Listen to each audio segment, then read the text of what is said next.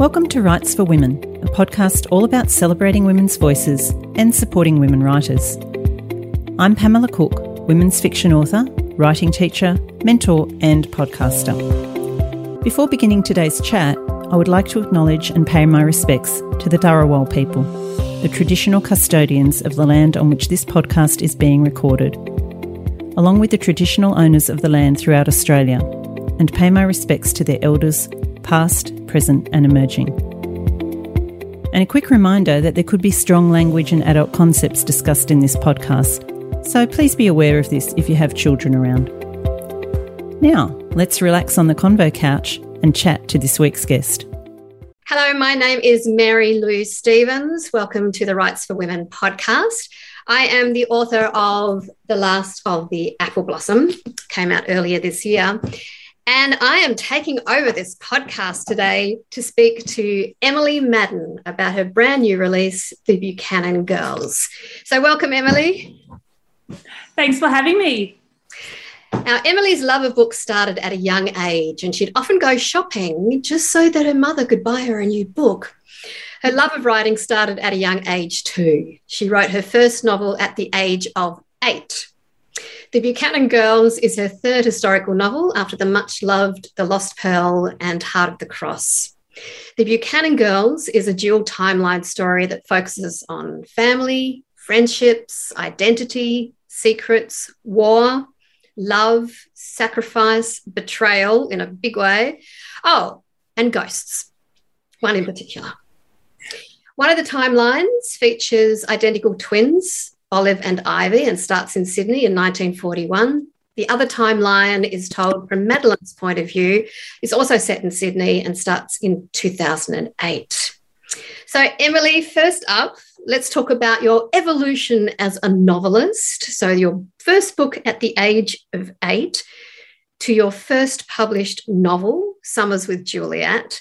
What happened with your writing in those years in between? Okay, so when I was eight years old, I remember writing a story, and it was about a hawk and a peacock, and it was a loose. And in the in the book, I wish I kept it. I, I really would have loved to have kept it, but I used a hawk and a peacock as in the birds. But but really, it was really about uh, at the time, this was the early 80s, and Bob Hawke was our prime minister, and Andrew Peacock was the opposition leader. So somehow I wrote a quasi political story at the age of eight. I know it's a bit weird. From then to my first published novel, I really, I guess I didn't really write many stories. Poetry became quite, I guess, my thing. And as a teenager, um, as a moody teenager, I think the best poetry comes from from those teenage emotions. Because you know, as a teenager, you're always you think you're the only one feeling the way you're feeling. So poetry really became, I guess, the main source or the main writing that I did in in those years. But Summers with Juliet was a, a story I wrote because I had in me. I think a lot of writers have this. You know, you you've you know that you've always wanted to to be a writer. And you think well one day i'll write a book. One day at the time was of writing summers with juliet i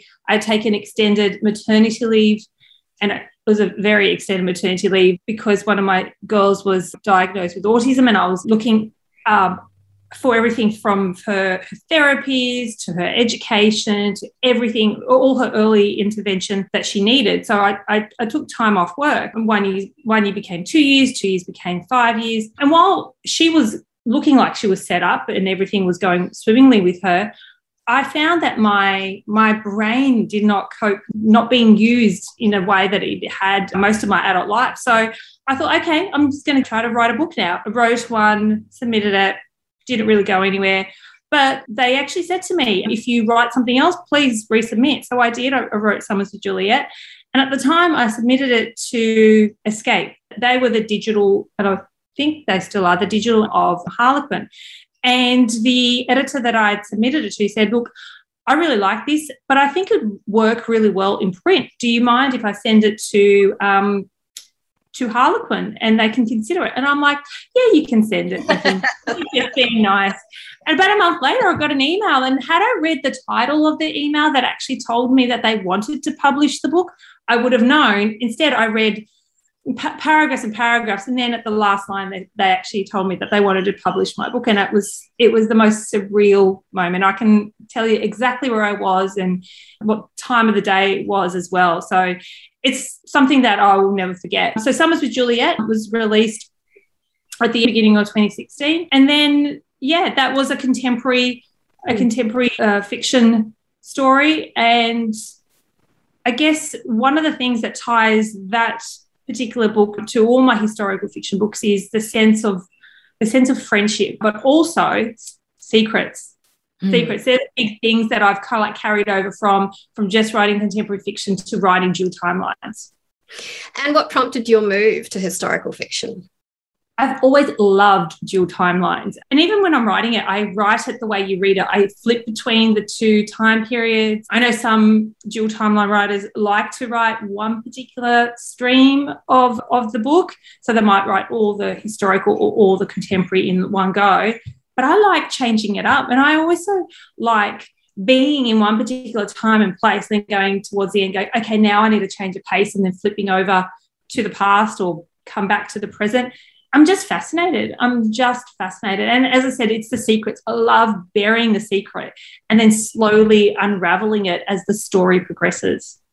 You have dedicated the Buchanan girls to your aunt Lubica. Why was she important in your life?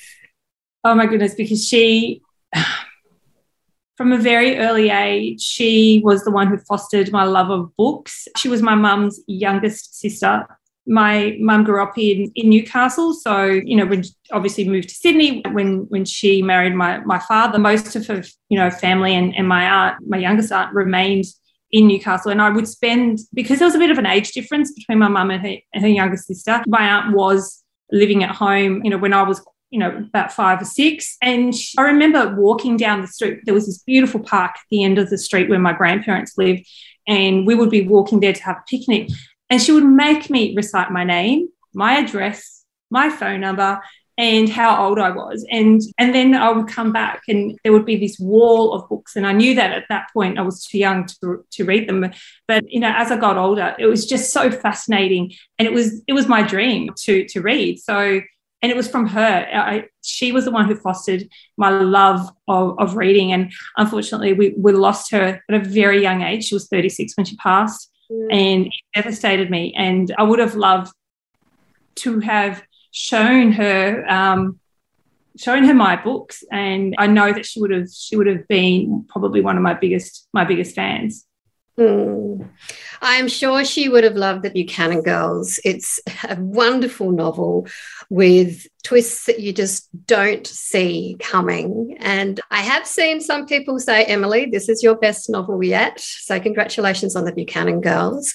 Can you give us a, a brief description of what happens in the story? Well, as you as you mentioned, it's a dual timeline set in two time periods. We we start off with looking at the life of Olive and Ivy Buchanan. At this stage, you know, when, when the story begins, Australia's been in war, I think it was about three years, but it was also just on the precipice as to when the, the Pearl Harbor attack was about to literally just happened. And that really changed the landscape of, of war wartime in Australia. It became very apparent with the Japanese when they invaded not just Pearl Harbor, but the Pacific. It, it almost felt like this could be us. And, and it was in some ways because there was the, the Darwin um, attack that happened two to three months after Pearl Harbor.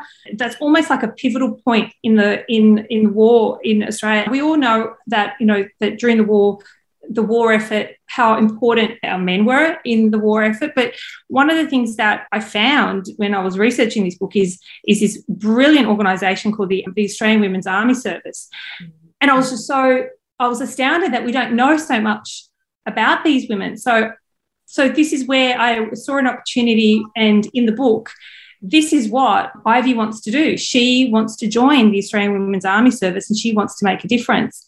The problem is, is that her father does not let her because he doesn't see it appropriate for her social standing. On the flip side, her sister Olive, you know, her fiance is a corporal in the Australian Army, and all she wants is to marry her her fiance before he's shipped off um, to, to Singapore. So we see two sisters, very different goals and ambitions in life, and we follow their journey, you know, because all they want is really you know, for for Olive, she wants her her fiance to come back safely. And for, for Ivy, you know, she thinks that all she wants is to make to do her bit to make a um to make a difference. But along the way, she meets she meets an American pilot and she falls in love. And you know, as we see, both the sisters, all they want is to get to the end of the war and to be with the the men that they love. In the present, we follow the story of of Madeline, who's she's been living in New York for a number of years. Um, and she really is at a crossroads because she's just literally found out her husband's cheated on her and she doesn't know what to do. Her first instinct is to come home and to to work her way through it. And one of the main ways that she does that is with the help of her her grandmother. Now, you mentioned the Australian Women's Service Army, and I did find all the descriptions of what they did and what they got up to and where they stayed and um, the trips they made to Magnetic Island because they were up in Townsville. How did you go about researching that part of the story? I was quite lucky that when I was doing the bulk of, of my research, it was pre COVID. So I actually went to Townsville for and spent some time in Townsville, went to Magnetic Island. I really love when I'm writing about a time and a place. Well, at least you can't, I can't go back in time, but I can go visit the locations. I couldn't write about about Townsville, which was so pivotal, where the Australian Women's Army Service was based and, and their, I guess, their effort without being there, without seeing the, you know, going to Magnetic Island. And the other really key, I guess, stream of research came from going to the War Memorial and, um, in Canberra and actually spending some time in the library. They have some wonderful books that you can't take, you can, and you can't actually um, do anything except they give you these books and you just need to write notes and you can only write your notes in pencil you can't take a pen in there so i spent hours just scribbling and i've and I've forgotten how hard it was to write in pencil at times.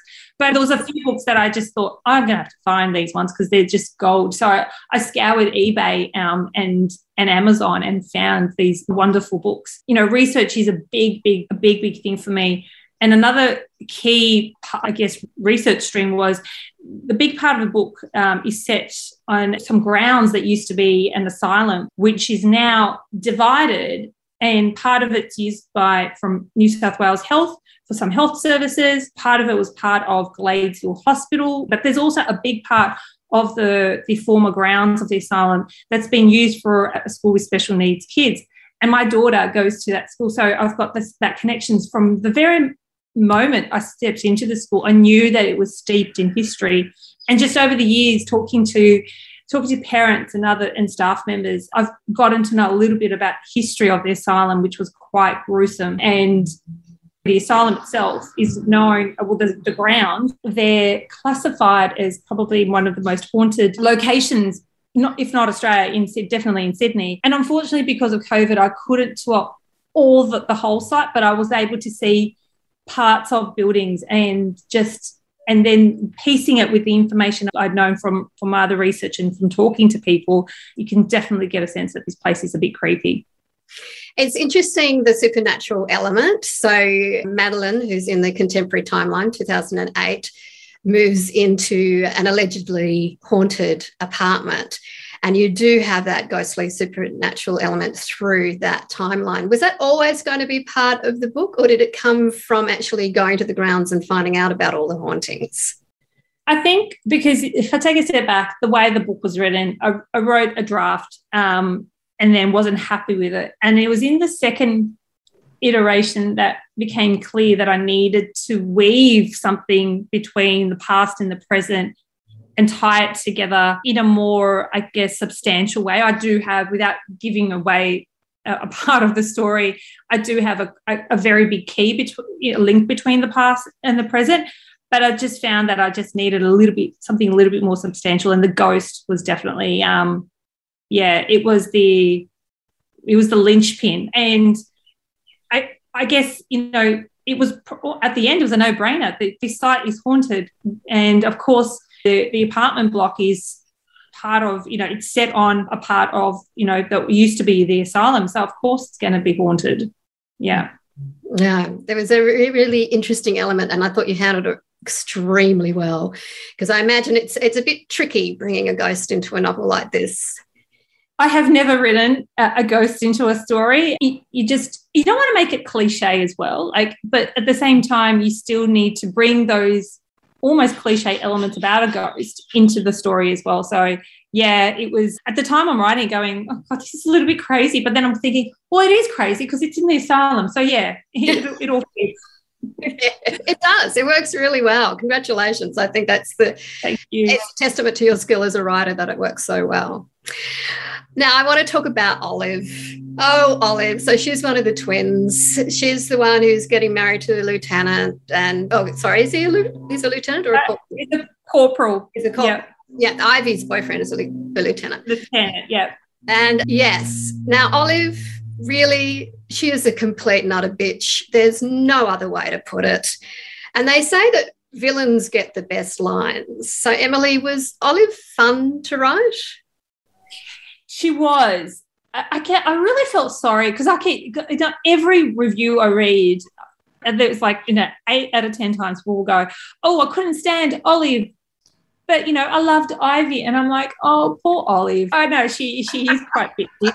Look, at the end, at the end, in one of my drafts, she she actually was a little bit nicer, but I thought, you know, that's not going to serve anyone well. Look, she was fun to write. You have to have a baddie. I always have a baddie. And, you know, I don't hide it. Like it's not something like, you know, that you see at the beginning, someone looks, someone is really nice and then they certainly um, suddenly become baddie. From the beginning, we know Olive, even from the almost the first paragraph we know that she's she she thinks she's superior to her sister and she doesn't hide it. She really doesn't have a lot of scruples but in her defense she really she really believes in her own cause i think. And i'd like to think that even like towards the end that she she did have some a little bit of re- redemption. I'd like to hope and at least i think ivy mm, maybe feels that she was i'm not sure you know i'd leave that to the reader to decide what they think there's always mitigating circumstances, I think, around a villain, though. And I was wondering to what extent do you think their father was to blame for the way she was? Because he treats both, he treats the girls so differently. Yeah one of the things that I've learned as a writer is in your first page, you need to really set up the tone to the book. And I think you are right. Andrew Buchanan really was the uh, driving force. He set the example of how different those two girls were which um, were treated from the very beginning. You can see that in, in the opening page, and that continued. And I think it was only at a certain point that he realised the error of his ways. Yeah, he definitely. We can put a lot of blame on Andrew. yeah. yeah. I think so. Now, I mentioned the, the US lieutenant, they call them lieutenants in the States, don't they? It's lieutenant here. Uh, so yeah. Leo Hamilton, he gets mm-hmm. tangled up in the attack on Pearl Harbor, as you mentioned, and then later is evacu- is part of the evacuation of General MacArthur from the Philippines. So, how did you go about building the character of Leo? Because he is a point of view character as well, and the research that went into that is that too. Can I just say, a lot of research because not only did I have to re- research um, the, I guess, the different ranks in the Australian Army and make sure that I was given giving people the appropriate rank for their for their age. Really, I couldn't just really make them something that they weren't that it wasn't wouldn't be, have been possible for their their level of experience or their age. But the research that I had to do into the American system was just it's it's mind boggling, and not just that, but when I first wrote Leo, he, he was one of the main reasons I rewrote p- parts of the book because it took a long time to connect with Leo. But once I actually understood who he was and and I was able to finesse him into the person that you know because sometimes you have an idea of what a character should be like in your mind but it doesn't translate when you write it and yeah me and leo it was a slow burn but we got there in the end and it wasn't just the research into the, I guess, the American, which, which is now the, the Air Force and Navy, but it was called something else at the beginning of the Second World War. But I had to learn about the plane he was flying mm. and what kind of missions they were sent on, and you know all the detail and how many crew members and what the role of each crew member was. And I remember getting some notes back from the editor and she said, I don't think we need all this detail about the plane. And I was like, oh, I just learned all this stuff and I wanted to, I wanted to put it in. That's always the way it goes, doesn't it? You do so much research and then you just pull it out and pull it out. Yeah. And you might just use a line at the end, and that's it. Yeah. Yeah. But still, all that research shines through the Buchanan girls because it has that that air, not of authority, yes, but also you know you're in safe hands. You know that what you're saying is based in in truth and fact and all that kind of stuff. And you know you can't go past that. I don't think in historical. Now Ivy, she is the downtrodden kind of Cinderella character, but she does sign up to the Australian Women's Service Army, even though she's underage. So she lies. She does all that kind of stuff. She's been downtrodden for so long so, what was it, do you think, that, that finally gave her this impetus to actually do something for herself? I think it was because, you know, she basically saw something she really believed in. She she felt helpless at the beginning, knowing that the Japanese could attack and that they were advancing and that men were being sent, you know, that needed to be, I guess, freed up to be sent overseas. And she knew that the way she could do something was was to do her bit the turning point or the point that I think was where everything said, you know, in her mind went, okay, now I'm actually going to do this is when they were in that scene, the David Jones scene, when they'd gone shopping with her sister and they were sitting there and it was an evacuation drill. Just look at the, the way the two girls handled the situation. In some ways, you know, Olive, who was was perfect, she was always so poised, really just crumpled. And it was Ivy that was the strong one. She was the one who literally almost shepherded her sister to safety, even though that was it was a false alarm. For her, she was like, well, you know what? This was a false alarm now, but this could be the way our life it, it could turn out this way. So, you know, whether or not her her father was going to allow it, she thought this actually trumped that. So in my mind, I think when I wrote that scene, I was like, okay, this is her turning point. And I think then you see her, she grabbed the magazine that her sister was reading, the Australian Women's Weekly, and there was the ad in there. And that was like, you know what? This is it. I'm doing it. Mm. Now let's step forward to 2008, Madeline's storyline. Now you mentioned that your daughter's autistic. And so that the school that Madeline gets a job at, mm-hmm. is that based on your daughter's school? Definitely based on the school. I've changed the name of the school, but it is definitely based on the school, just and the setup and that and that program where the kids actually go to the, the nursing home that was an idea i stole from what the kids were actually doing at that time at the school they had gone and once a week, they would go and spend time with the residents of the nursing home that was across the road from the school. And I remember her teacher, her class teacher at the time, was telling me that she had formed a really beautiful friendship with one of the women who was at the nursing home. And I'm like, I need to write this in. It's beautiful. All those scenes are so touching. It's just lovely. And how important was it for you to actually have a storyline in this book that relates to your own child?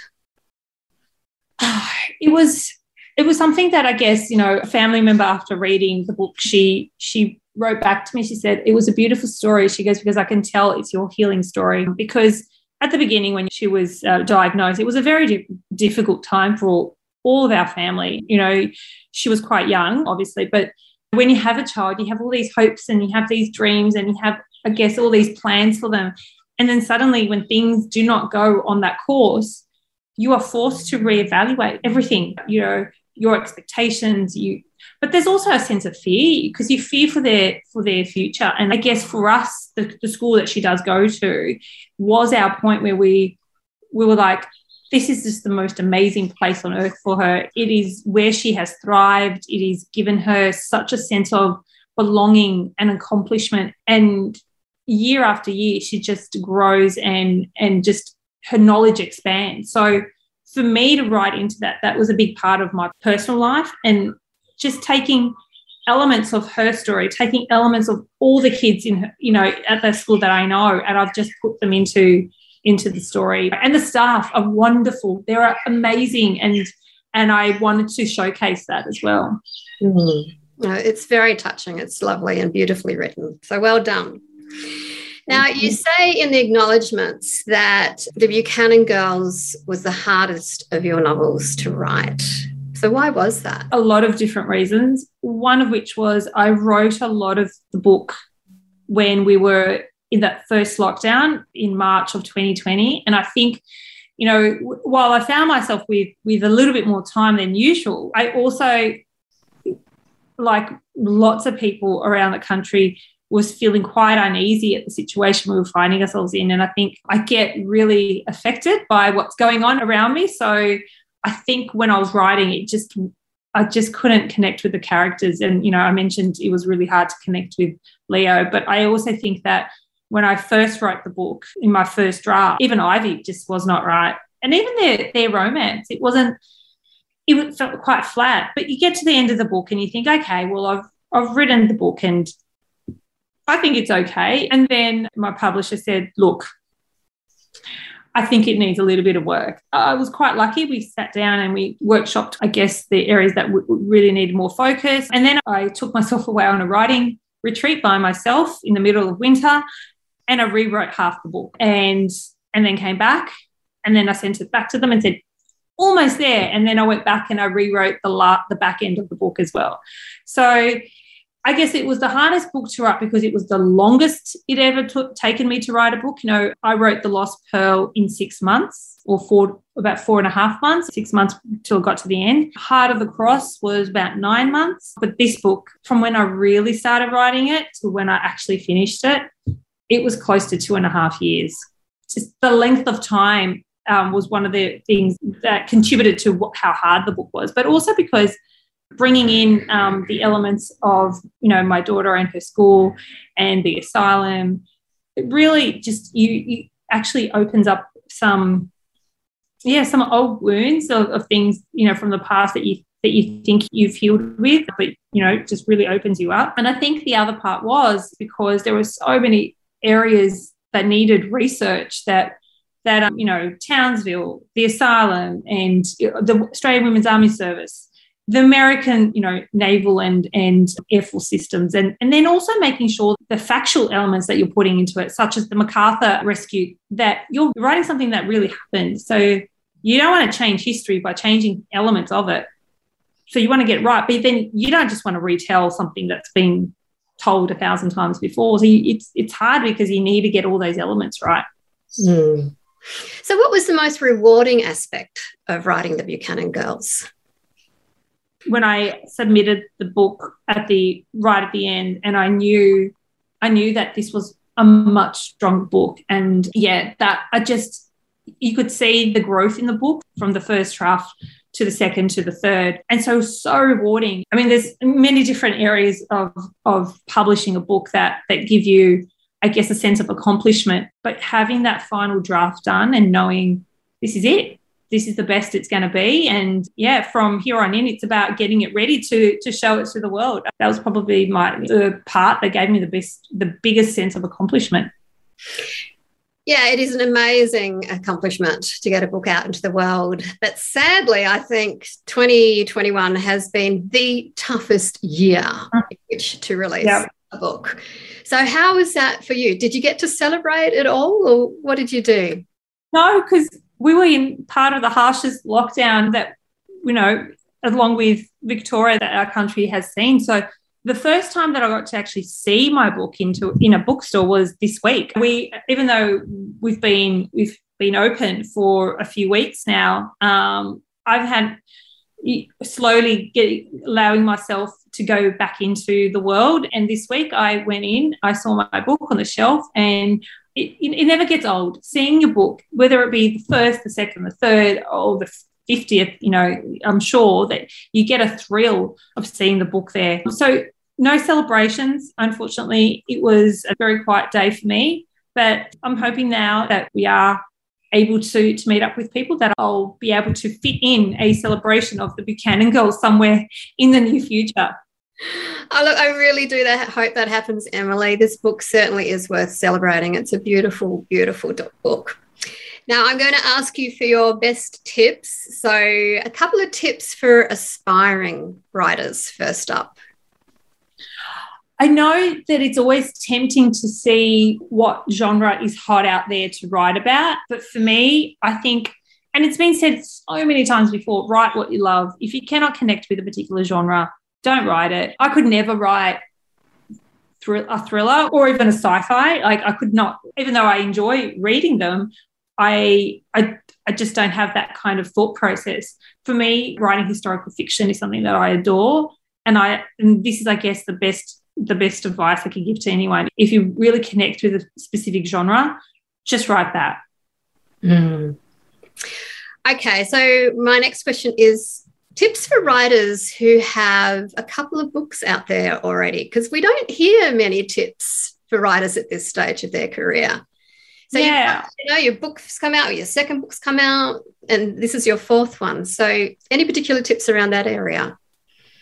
Yeah, I had a very um, rough patch between my first and my second book. Um, I found that you know the ideas that I had for you know the, the book after Summers with Juliet, it was a, a a contemporary fiction book, and at times it was a bit historical. It had a bit of an identity crisis. So I think what you need to do is really think about what you want your brand to be. And for me, I I always wanted to write something with with romance in it. So that's something whether it's just a straight contemporary, if it was straight historical, although I don't think I could pull off a straight historical, or if it's a dual timeline, it's going to have a, a love story in it. This is going to contradict what I've just said, but almost shift and go from a con- contemporary fiction writer to a historical dual timeline writer because I found that at the end of it, even my first book, I was going between the past and the present. So, in essence, even though it wasn't technically historical because it wasn't 50 years in the past, I always like going back to the past and bringing it in.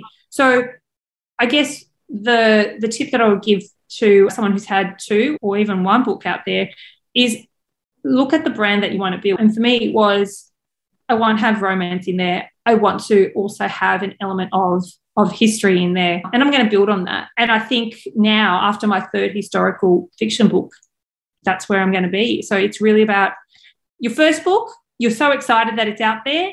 And it's almost the second one, you really need to think about what direction you want your career to go. Mm, great. Good advice. And this book is fabulous. as I said, it is your third historical fiction. So, can we expect another historical fiction? And if so, where is it going to be set? What timeline? Well, I am trying to do as much research as I can for it right now, but we still can't travel. A, a lot of places like the, and the reason why um, it's taking me so long because it's set, it's set, part of it is set in Karratha in WA. I can't travel to WA right now. And the other part is set in Vietnam. And although technically international travel is starting up, I don't see myself being able to travel internationally for, for a while. It will be set in the Vietnam War, but also bringing in a Ve- Vegas showgirl and the mining town of Karratha, as well as modern day Sydney. Yeah. Oh gosh, I want to read that book. Sounds amazing. Oh, look, it's going to be such a fun one to write once I finish researching it because I'm always impatient. I want to start writing it, but I need a certain amount of research to be done before I can write it. yeah. yeah. Ah, well, Emily, well done on writing the hardest book that you've had to write as yet. It was worth all the tears and pain and years that you put into it. It's a fabulous book. The Buchanan Girls by Emily Madden. If you haven't read it already, do yourself a favour. And Emily, thank you so much for joining us on Writes for Women. Thank you so much. It's been such a fun, fun chat.